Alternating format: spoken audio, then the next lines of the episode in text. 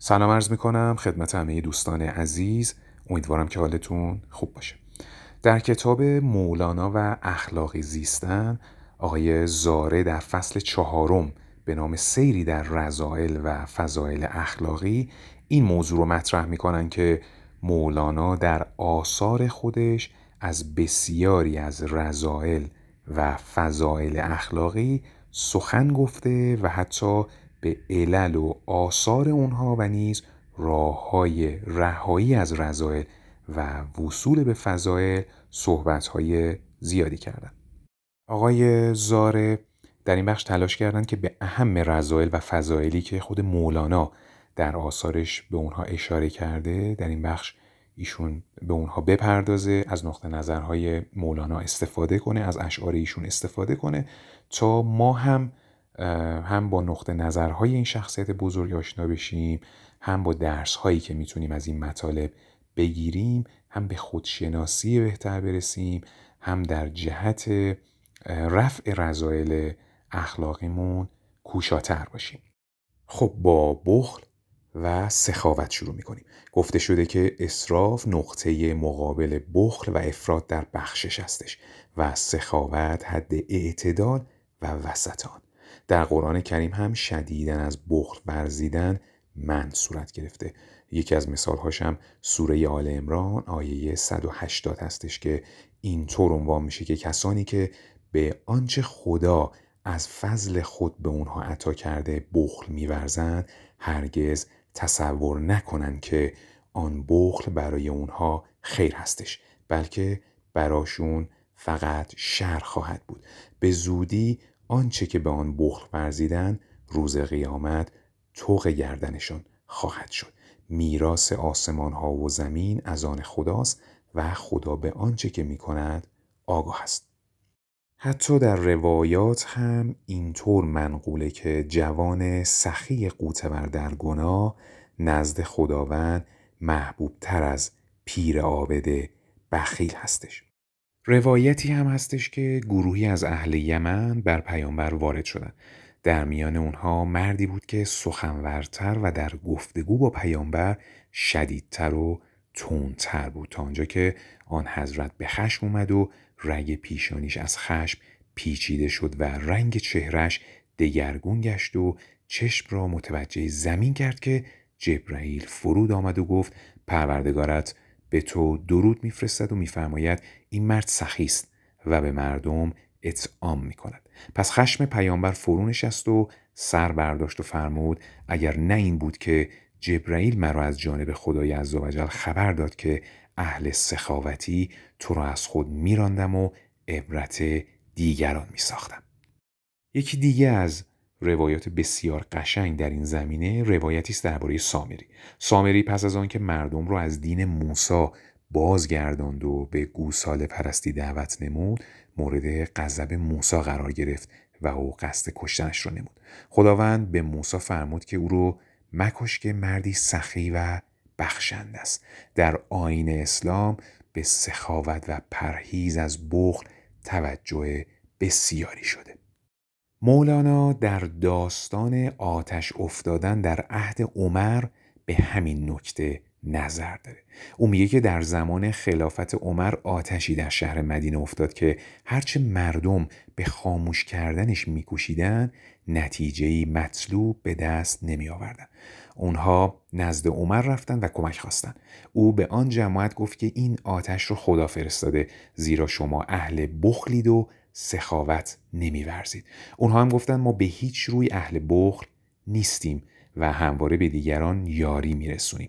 عمر در پاسخشون گفت آری سخاوت می‌کنید اما با انگیزه های نادرست و برای خدا کار نمی کنید. مولانا میگه که گفت آن آتش ز آیات خداست شعله ای از آتش بخل شماست. آب و سرکه چیست؟ نان قسمت کنید بخل بگذارید اگر عالم منید. خلق گفتندش که در بکشوده ایم. ما سخی و اهل فتوت بوده ایم گفت نان در رسم و عادت داده اید دست از بهر خدا نکشاده اید. بهر فخر و بهر بخش و بهر ناز نه برای ترس و تقوا و نیاز. البته باید به این نکته توجه کرد که متعلق بخل و سخاوت همیشه مال نیست.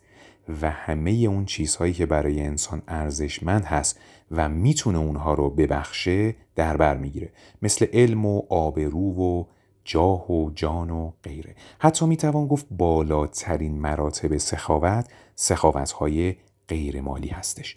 مولانا میگه هر کس در این عالم به سودایی در جایی سخاوت می‌کنه و در جای دیگه بخل میورزه. مهم اینه که آدمی در جایی درست سخاوت نماید و بخل بورزه. او مشرکان مکه را مردان سخی می‌دونه که در جایی نادرست سخاوت میورزیدن. اونها برای شکست لشکر خدا قربانی می‌کردند و به فقرا کمک می‌کردند اما در سخاوت انگیزه بسیار مهم و تأثیر گذاره و کسی که برای خدا و به قصد خیرخواهی میکاره هرچند ظاهرا انبارش توهی میشه اما مزرعش آباد میشه. مولانا میگه که ناندهی از بحر حق نانت دهد. جاندهی از بحر حق جانت دهد. گر بریزد برگ های این چنار برگ بی برگیش بخشد کردگار. گر نماند از جود در دست تو مال کی کند فضل خدایت پایمال هر که کارت گردد انبارش تهی لیکش اندر مزرعه باشد بهی. مولانا معتقده که ناکسان و آنهایی که از بهره های عقلی و روحی کمتر نصیب بردن در ارتباط با دارایی خود یا طریق بخل پیشه می‌گیرند و یا آنکه سخاوت در جایی می‌کنن که بایسته و شایسته نیست. او در این سخن اینطور نظر داره که مال و منصب ناکسی کارت به دست طالب رسوایی خیش او شده است. یا کند بخل و عطاها کم دهد یا سخا آرد به ناموزه نهد. مولانا تحلیل خاصی از بخل و سخاوت داره و اساساً بر این باوره که شخص مطلقا بخیل در این عالم وجود نداره و همه انسان ها در جایی سخاوت میورزن.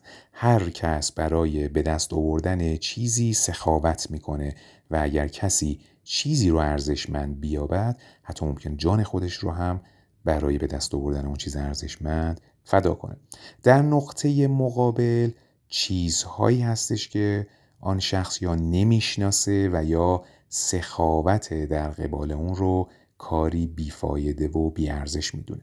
سخاوت ها و بخل ها محصول نگاه ما به امور پیرامون ماست و اگر در چشمانمون چیزی گرانبها باشه حتما در مواجهه با اون سخی خواهیم بود و اگر چیزی در نظرمون بیارزش باشه در مقابل با اون بخل خواهیم ورزید. قواس با رنج فراوون در آب فرود میره و بیشمار خطر رو به جان می‌خره چون مروارید رو چیزی گرانبها می‌دونه. مولانا می‌گوید هنر سخاوت ورزیدن و بخل نمودن برآمده از دانشی ژرف درباره حقیقت و ارزش چیزهاست. کسی که حقیقت چیزی را ارزشمند می‌داند برایش هر گونه سخاوتی میورزد و آنگاه که چیزی را بیارزش به شمار میآورد در ارتباط با آن بخیل می شود اینکه عاشق همه داشته ها و خواسته ها و بلکه هستی خود را قربانی معشوق می کند از همین رو هستش.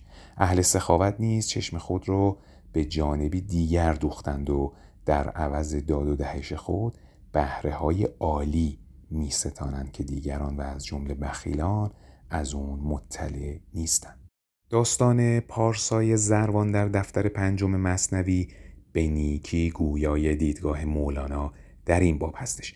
مردی نیک در زروان به دفعات در کشت و زرع خود به فقیران مال می‌دهد و از ایشان دستگیری می کند و به فرزندان نیز توصیه می کند که پس از مرگ وی نیز چنین کنند و در سخاوت به خلق کوتاهی نکنند. فرزندان این پارسا با خود می‌گفتند که پدر ما از روی ساده لوحی همه منافعی رو که می‌تواند به دست آورد به دیگران می‌دهد و اونها رو حیف و میل می‌کند. از این رو تصمیم می‌گیرند که همه منافع کشت و زر رو برای خود بردارند.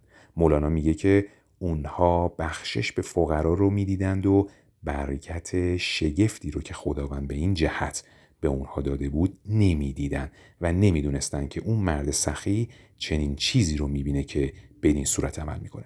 پس از اینکه تصمیم می‌گیرن محصولات رو بدون بخشش به فقرا برای خود بردارن مشاهده می‌کنن که همه کشتشان توسط سائقه از میان رفته.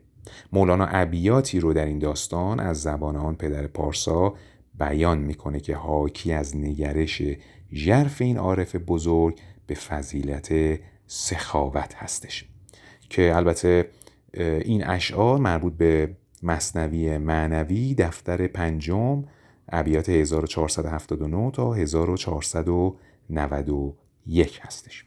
مولانا می‌گوید بالاترین سخاوت ها سخاوت بر جان خیش است و بهترین بخل ها بخل بر جسم خیش. و جالب این که این دو ارتباطی تنگ با یکدیگر دارند و سخاوت به یکی عین به بخل دیگری است و بخل به یکی عین سخاوت به دیگری.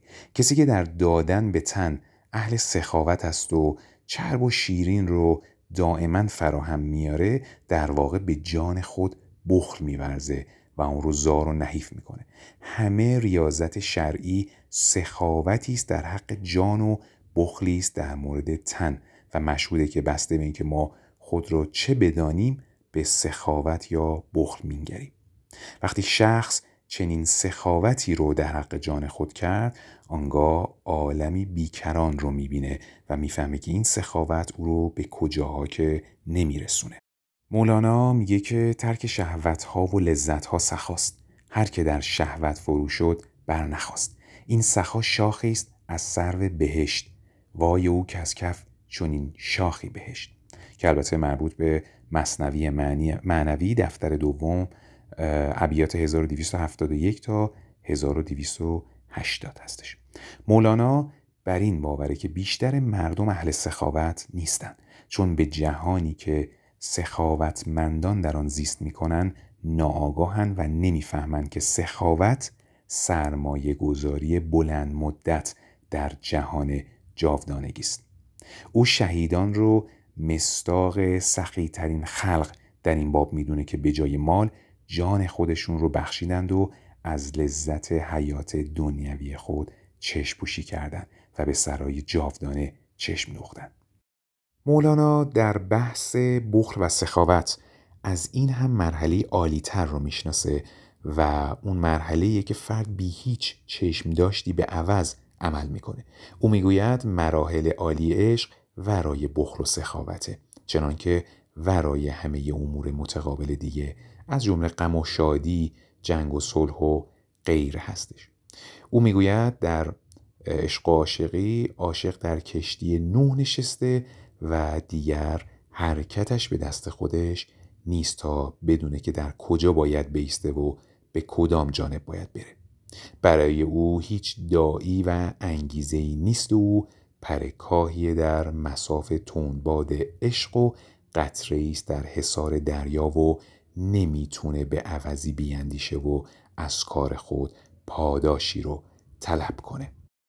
و از همین رو هستش که در این مرحله مولانا از هر صرف جویی و بخلی انسان رو پرهیز میده. صرف مکن صرف مکن صرف گدارویی بود. در پاک بازان ای پسر فیض و خداجویی بود که مربوط به دیوان شمس غزل 541 هستش. خب دوستان امیدوارم که مطالب مورد توجهتون قرار گرفته باشه.